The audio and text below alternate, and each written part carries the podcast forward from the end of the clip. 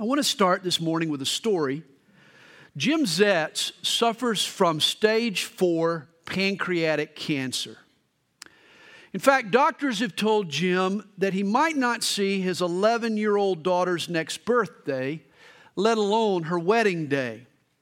But Jim has refused to let his impending death rob he and Josie of one of life's most special moments. Jim knows he won't be around when Josie gets married, but that didn't stop him from walking her down the aisle in advance. In a backyard ceremony with Josie on his arm, wearing a pint sized wedding dress, they took their sacred stroll. The event was arranged by a wedding photographer. Lindsay Volataro knows the importance of wedding pictures. She not only snapped the photographs, she planned the ceremony complete with cake and presents. One day, when Josie does walk down the aisle to be married, she'll have photographs of her dad walking with her. And you can bet those photos of her and her dad will be featured prints in her future wedding album. And as we've been learning, likewise, God is into wedding photos. Jesus loves his church. He died with her in mind. Jesus is on a mission to save us. One day we'll be reunited and forever we'll be the bride of Christ. And until that day arrives, Jesus has left us some photos. For marriage is a wedding picture. Christian marriage speaks of eternal spiritual realities. This is what makes marriage sacred and special, the holiest of relationships. Both husbands and wives are posing for pictures by how they conduct their marriage. When wives submit and respect their husbands as head of the home, and as husbands love their wives as Christ loves the church, they both preach the gospel and they certainly please the Lord. Over these last two weeks, we've been working our way through Paul's instructions on marriage, Ephesians 5, verses 22 through 33. This morning, again, I want to read the whole passage, but then we're going to focus especially on today's text, verses 31 through 33. Beginning in verse 22, Paul writes Wives, submit to your own husbands as to the Lord. For the husband is head of the wife, as also Christ is head of the church, and he is the Savior of the body. Therefore, just as the church is subject to Christ, so let the wives be to their own husbands in everything. Husbands, love your wives, just as Christ also loved the church and gave himself for her, that he might sanctify and cleanse her with the washing of water by the word, that he might present her to himself a glorious church not having spot or wrinkle or any such thing, but that she should be holy and without blemish. So husbands ought to love their own wives as their own bodies. He who loves his wife loves himself, for no one ever hated his own flesh, but nourishes and cherishes it, just as the Lord does the church. For we are members of his body, of his flesh, and of his bones. And now, this morning's text for this reason, a man shall leave his father and mother and be joined to his wife, and the two shall become one flesh. This is a great mystery, but I speak concerning Christ and the church. Nevertheless, let each one of you in particular so love his own wife as himself, and let the wife see that she respects her husband. Verse 31 is taken from Genesis chapter 2, verse 24. It's a quote. God had just performed the world's first surgery. He had put Adam into a deep sleep and he had opened his side. The Hebrew translation says that he took out something curved. Perhaps it was a rib, maybe it was a bone. I know it doesn't sound quite as romantic, but maybe even a piece of cartilage. Whatever it was that God used, He used it to fashion the woman. When Adam came out from under the anesthesia, God presented to him his bride. He named her Eve.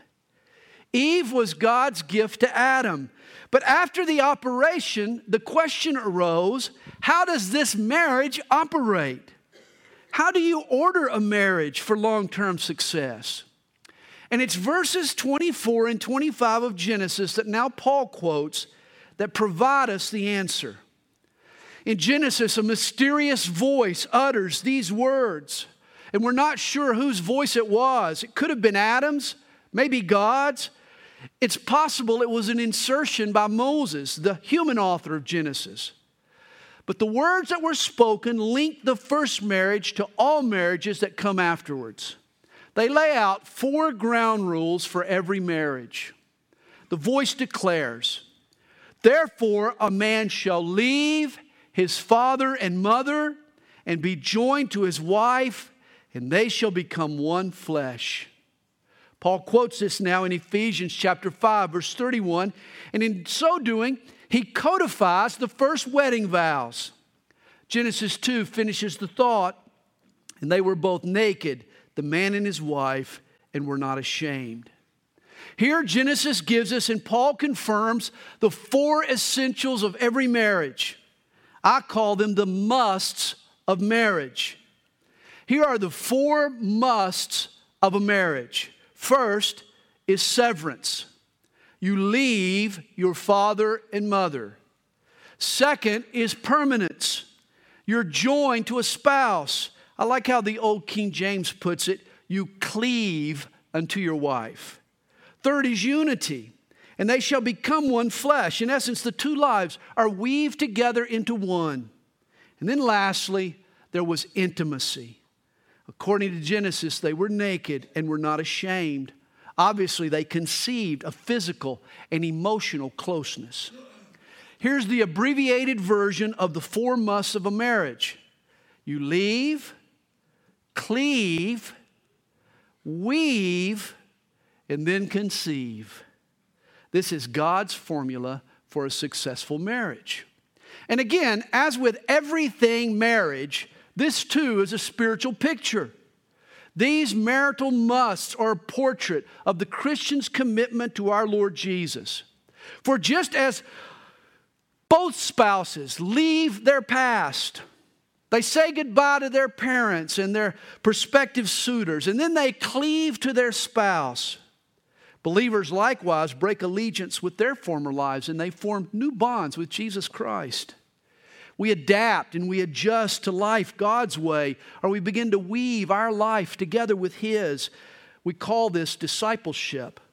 And that's the kind of faith and commitment that conceives an intimacy with God, a deep connectedness, a closeness and experience that all humans crave. Two weeks ago, we talked about the wife's wedding pictures. Last week, we spoke of the husband's wedding pictures, their unique roles. Well, in verse 31, we find our wedding pictures.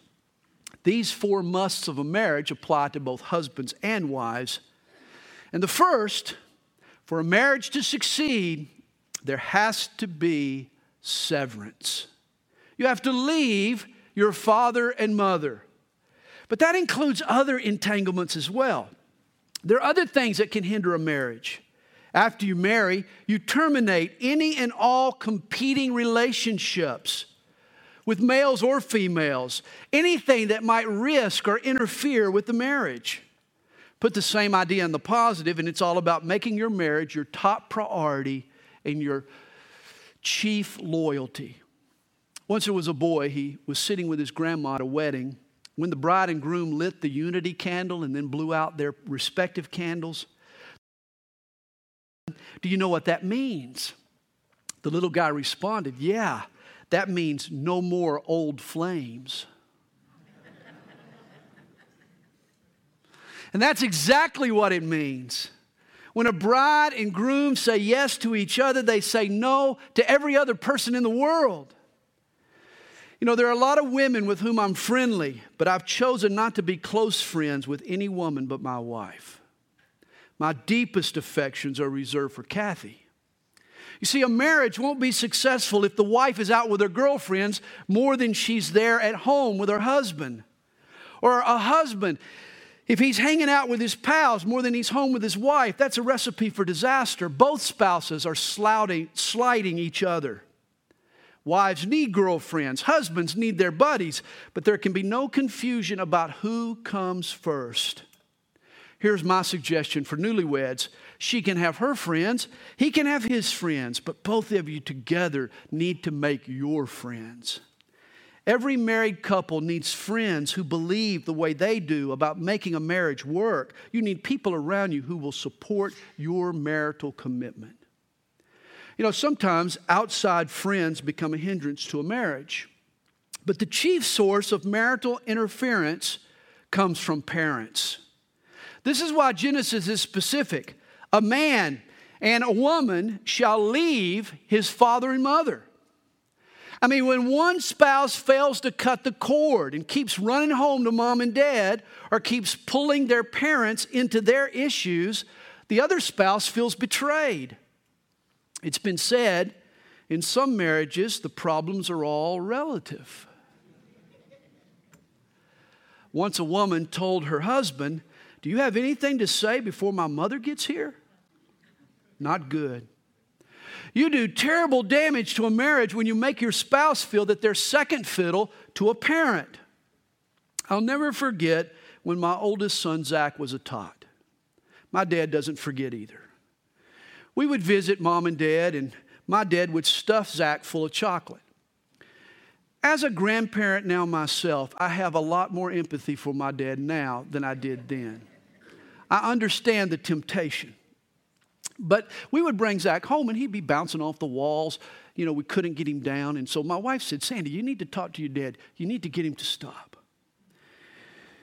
Well, I'll never forget the conversation my dad and I had in the garage.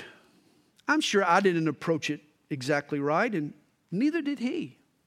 As a matter of fact, if my memory serves me correct, he threatened to sue us for his grandparental rights. Thankfully, after couple of conversations, we were able to settle out of court. But it did make for a tense several weeks. And yet, even at that early stage, my wife needed to know that my allegiance was with her, even over someone I loved as much as my dad. Once there was a newlywed daughter. She called home crying and complaining about her freshly married hubby. The once happy couple had just experienced their first major all out fight. Her mother answered the phone and listened sympathetically to her daughter for over an hour. Finally, the daughter asked to speak to her dad. He was on the phone for only a few minutes. His wife wanted to know what happened. Was anything resolved? The dad said she wanted to come home. The wife asked, Well, what did you tell her? And this wise father answered, I told her she was home. Hey, if you're the parent of a married child, stay out of it if you can. Stay out of God's way. Let God work in that new marriage. And if you're married, leave your dad and your mom and be joined to your spouse. Here's a second must for a marriage be joined to your wife. Or as the old King James renders it, therefore shall a man leave his father and mother and shall cleave unto his wife. You leave and then you cleave. Severance is followed by permanence. You see, marriage is for better, for worse, for richer, for poor, in sickness and in health, for as long as we both shall live. It's a lifelong commitment. The statute on limitations regarding marriage is until death do us part. And this is a must for a marriage. There's no way a marriage will succeed without a vow of permanence. Several years ago, a Fox News report talked about the trend today to rewrite the traditional marriage vows. Couples have replaced until death do us part with a long list of alternatives. For example, for as long as we continue to love each other. Here's another. For as long as our love shall last. Or how about this one? Until our time together is over. I mean, people today are no longer marrying for as long as we both shall live, but for as long as we both shall love. I think a more honest way of wording it would be until a better offer comes along, or maybe a younger, cuter babe. It reminds me of the groom. He was hanging out with his best man just minutes before walking down the aisle. When he confessed, he said, Man, it's odd, but until now, I haven't really I haven't really been nervous. And yet I'm starting to realize marriage is a big commitment. Man, seven or eight years can be a really long time. It's sad, but that seems to be the prevailing attitude today among many couples. In fact, a New York Times article recently suggested that marriage could be reduced to a series of short term contracts where the couple sort of re upped every five to 10 years. One author, though, countered that thought. He said, The lower the sights, the more dispensable the relationship, the less and less we would invest in it. And I agree. Without a dogged, hearty dedication, marriage stands no chance at all. It's too hard. Hey, hey, marriage is the ultimate in unselfishness. You have to cultivate a taste for humble pride when you're married. Humble pie, I mean. You know what I mean. It's not for the faint of heart. It demands the highest level of commitment.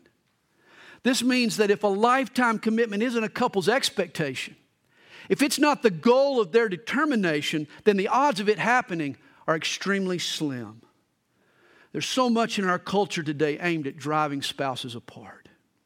You see, marriage involves cutting old ties, but it also requires forging new ties. The Hebrew word translated join or cleave, it means to adhere, it means to glue together. It's a permabond.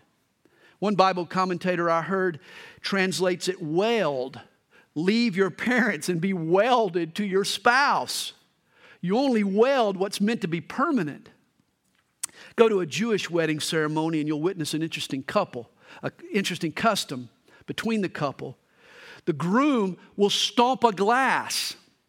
A rabbi explains it. Pointing to its fragments, we exhort the young people to guard jealously the sacred relationship into which they've entered.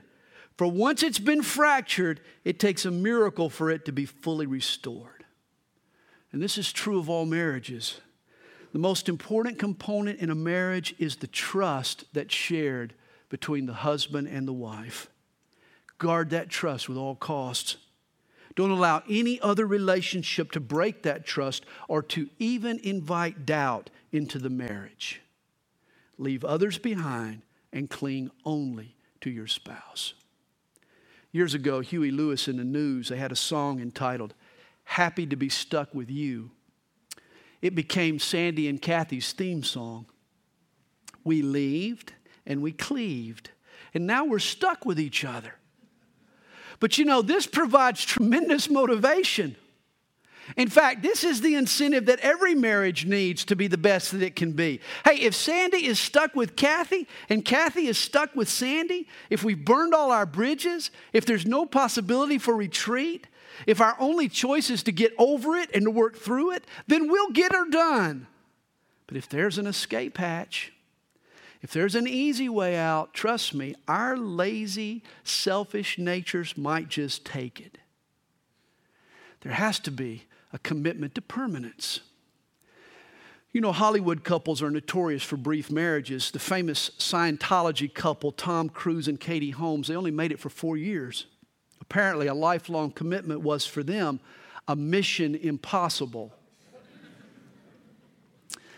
In contrast, though, there is another couple who stayed married for 60 years, six long decades Peter and Joan Graves. Ironically, Peter Graves, who, by the way, is a devout Christian, starred in the original Mission Impossible. After they celebrated their 50th wedding anniversary, a reporter asked Peter, How did you do it? His answer was simple but profound. He said, We promised. For a believer in Jesus, empowered by the Holy Spirit, keeping a promise is not a mission impossible. When a husband, when a wife stays committed to God and their spouse, then the Lord enables them to keep that promise. I've used this illustration many times, but in World War II, when the German bombers were reducing the city of London to rubble, at times the situation looked bleak. During one such siege, the Prime Minister, Winston Churchill, he went on the radio and he encouraged his fellow Londoners to take heart. He said, Wars are not won by evacuation, and neither are good marriages. Stick with it. leave behind old ties and then cleave to your spouse. And then you weave together a new life, which brings up the third must in a marriage, and that's unity. Paul writes, For this reason, a man shall leave his father and mother and be joined to his wife, and they shall become one flesh. The two shall become one. A husband and wife, they leave, they cleave, and then they weave their lives together into one. Harmony becomes the goal. I like to compare marriage with moving to a foreign country. Let's say tomorrow I moved to Germany. Immediately, I would have to learn a new language. I would have to develop a taste for new foods and new cooking. I'd have to familiarize myself with new customs. I would have to learn how to translate Fahrenheit into Celsius and miles into kilometers. I'd have to fall in love with soccer and value the World Cup over the Georgia Florida game. I mean, I'd have to adapt to an entirely new way of life. Well, welcome to marriage. It is no less challenging. For your spouse speaks a different language. She likes different food. She even cooks them differently than your mom did. She holds different customs. She has different interests. She practices different habits. And here's the issue if I move to Germany, I can't just sit back with a pompous attitude and tell all my German neighbors my way is best, that everyone in their country should adapt to me. Hey, guess who's going to end up miserable? Not my neighbors, but me. It won't be the Germans, it'll be an arrogant me. And this is the same scenario with marriage. For the two to become one, the husband has to adapt to his wife, and the wife has to adapt to her husband. Instead of trying to change your spouse, both of you need to be willing to change for your spouse. Some of you might remember Bob Bryant. Bob was a friend of mine. He was a former elder here at Calvary Chapel. Years ago, Bob and his wife Patricia, they moved to Vermont. But when they were with us, Patricia opened up a landscaping company. Bob was her only employee. I always accused him of sleeping with the boss to try to advance in the company. Once a friend of mine hired Bob and Patricia to do some work. Well, Bob was out tilling the soil one day and my friend walked up to him and asked him, he said, Bob, do you like to garden at home? Bob answered, No, not really. My friend said, Well, then why do you do it? And Bob replied, Well, gardening is Patricia's passion, and Patricia is my passion.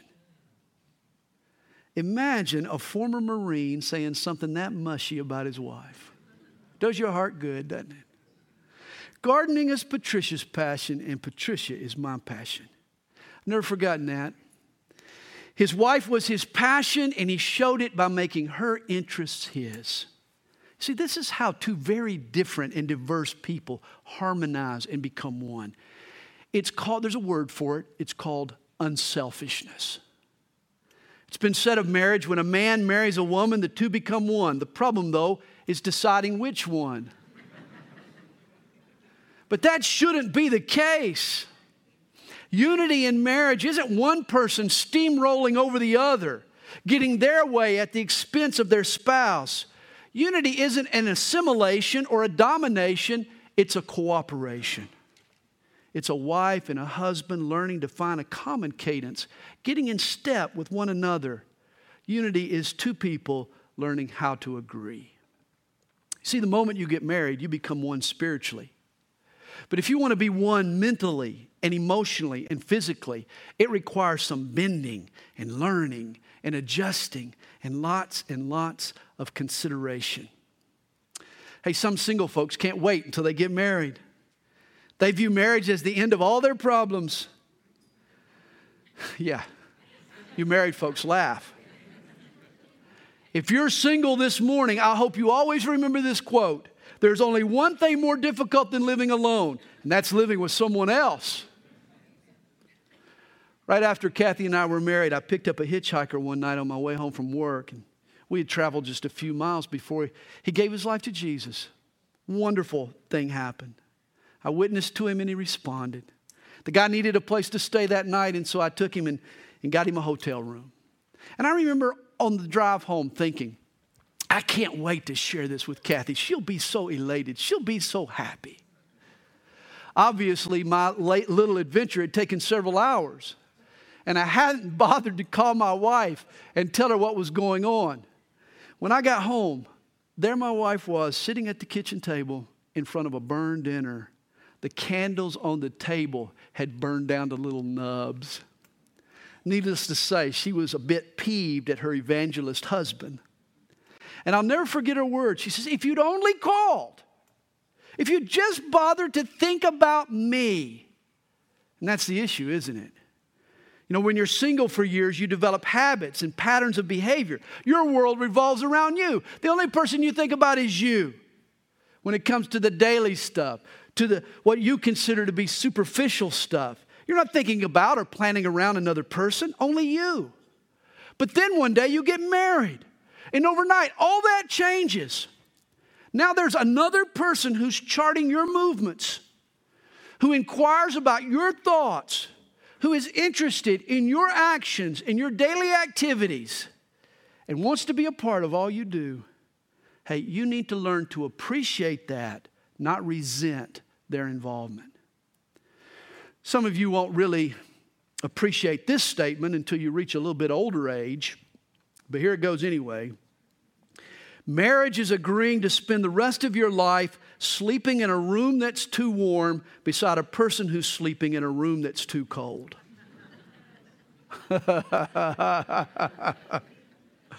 oh my.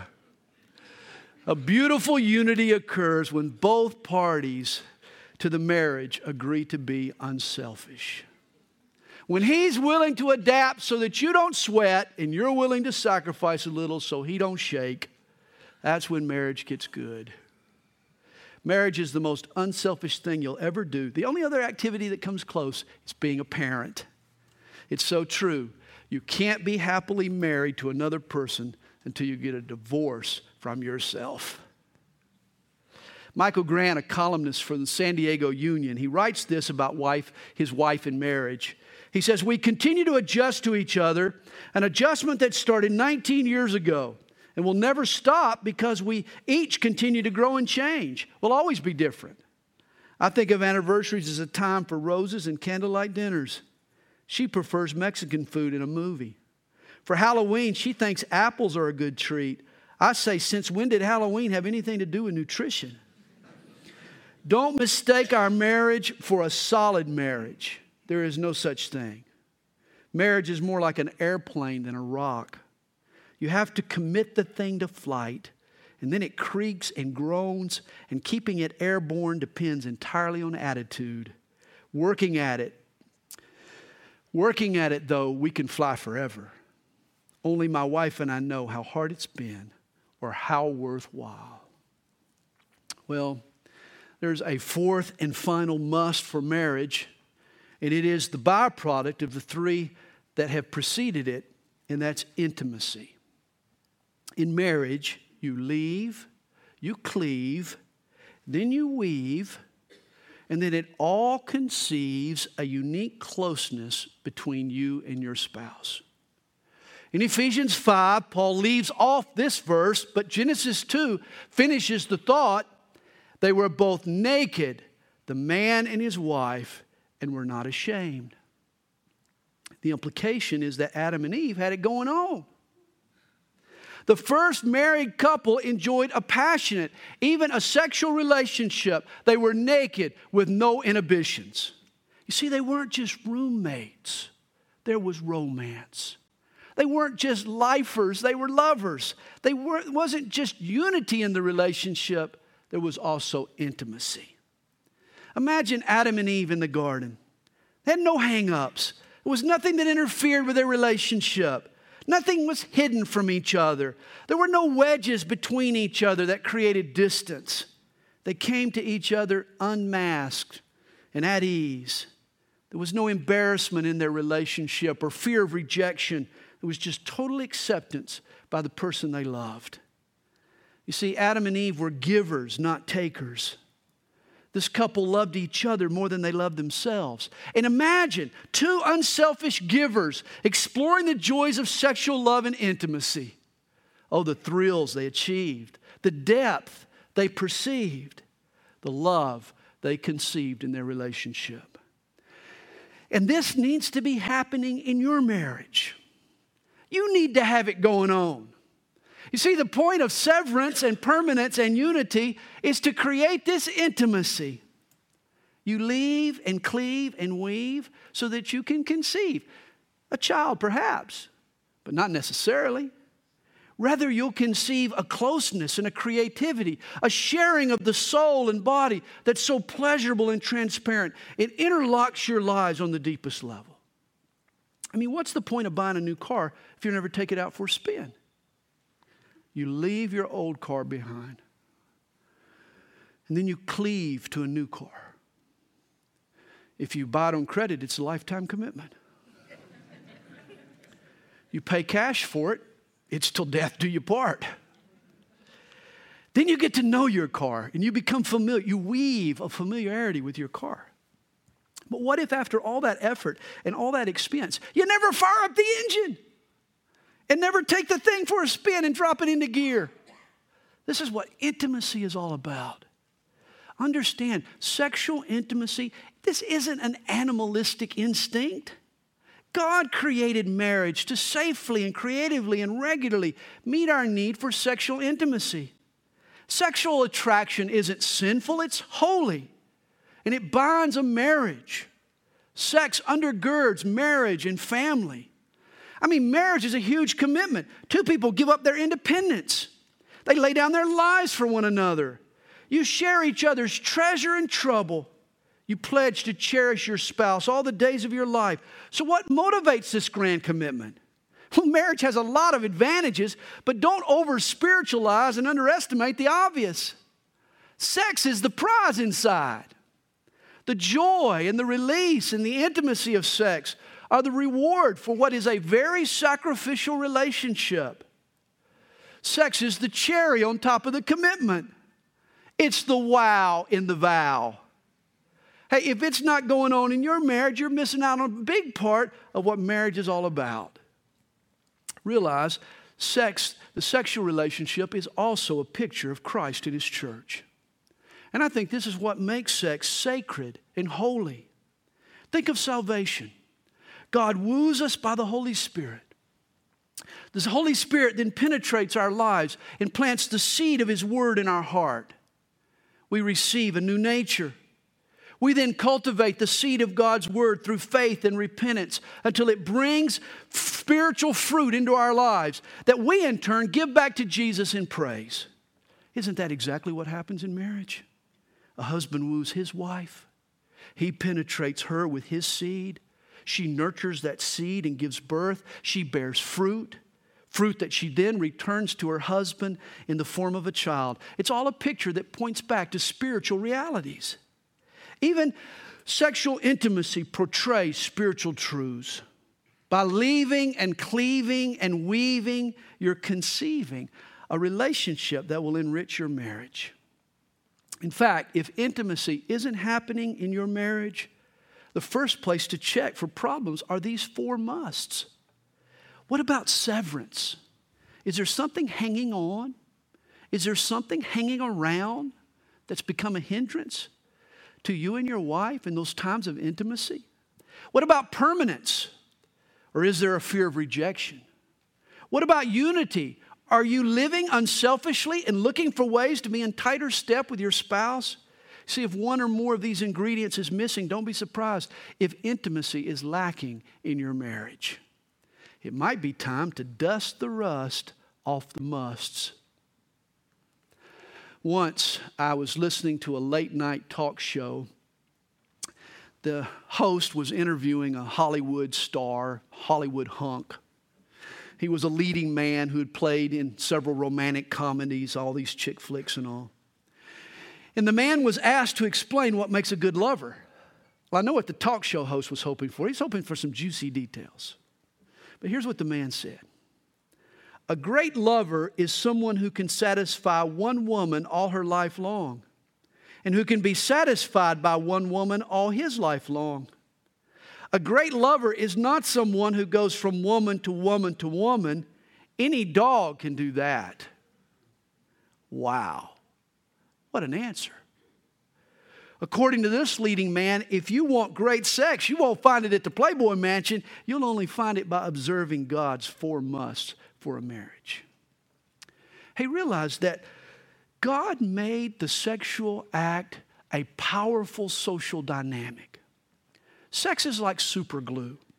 And the one thing you learn about super, super glue is you got to be careful where you apply it. You got to watch where you apply it. You glue together the wrong people in the wrong places at the wrong time, and then you try to separate them, and it's very painful pulling them apart. You know, when you put bind two people together with super glue, they don't just tear along the dotted line, do they? They rip. You try to pull them apart, and they rip and they tear in places that you never intended. And that's what happens to people's psyches. It creates wounds and hurts, it causes psychological shredding. Remember the word cleave or join, it means glue. Thus, if you cleave before you leave, it gets messy. But where there's severance and then permanence and then a unity together, hey, you can get that super glue out and you can just spread it everywhere. You can just glue, glue, glue. Empty the bottle, brother. Super glue creates a healthy bond that's strong, that's secure. Here's a great quote. Just as the devil will do everything he can to bring two people together sexually before marriage, he does everything he can to keep them from each other after marriage. Hey, defeat the devil on both fronts. If you're married, then you and your spouse should get it on. If you're single, well, then you need to wait until the musts are in place. Once there was a man, he had a heart attack. He was rushed to the hospital.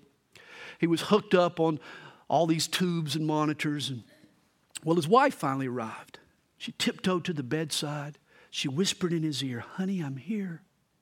And then she leaned in and she kissed him on the lips.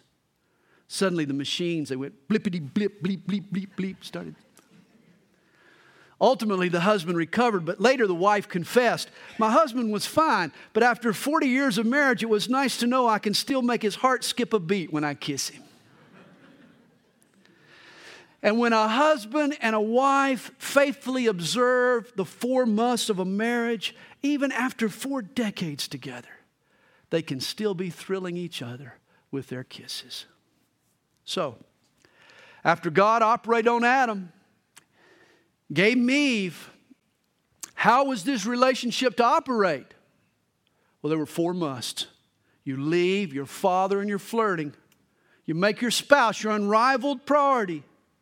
You cleave for life. No retreat, no escape. You just settle it once and for all. It's for keeps. I'm stuck with you. And then you weave a new life together. You adjust and adapt. You stay unselfish. You find common ground and then you'll conceive an intimacy that will bring you and your spouse years of pleasure. As we've mentioned throughout Ephesians 5, marriage is a picture. Paul reiterates it again in verse 32. This is a great mystery, but I speak concerning Christ and the church. Nevertheless, let each one of you in particular so love his own wife as himself, and let the wife see that she respects her husband. You know, marriage has a deeper meaning than we assume. On the one hand, it's concealed in innuendo, it's shrouded in symbolism. Marriage doubles as an illustration, and it, and it portrays a relationship that's higher and holier than we might have ever thought. And yet, there's another side to marriage. It, it turns marriage into something that's very, very practical. It's high and holy, and yet, marriage is very practical and very simple. The mystery unravels when we pose for the picture. For wives need love, and husbands want respect. And so, when it all boils down, it gets real simple. Wife, respect your husband. And husband, love your wife. Do it in Jesus' name, and you'll be blessed. Father, thank you for your word to us today. Lord, I pray that you'll help us take these truths from Holy Scripture and apply them wholly to our lives and to our thoughts and to our attitudes. Lord, we want to be all that you want us to be. We want our marriage to be all that it can and should be. We ask that you bless us this morning in Jesus' name. Amen.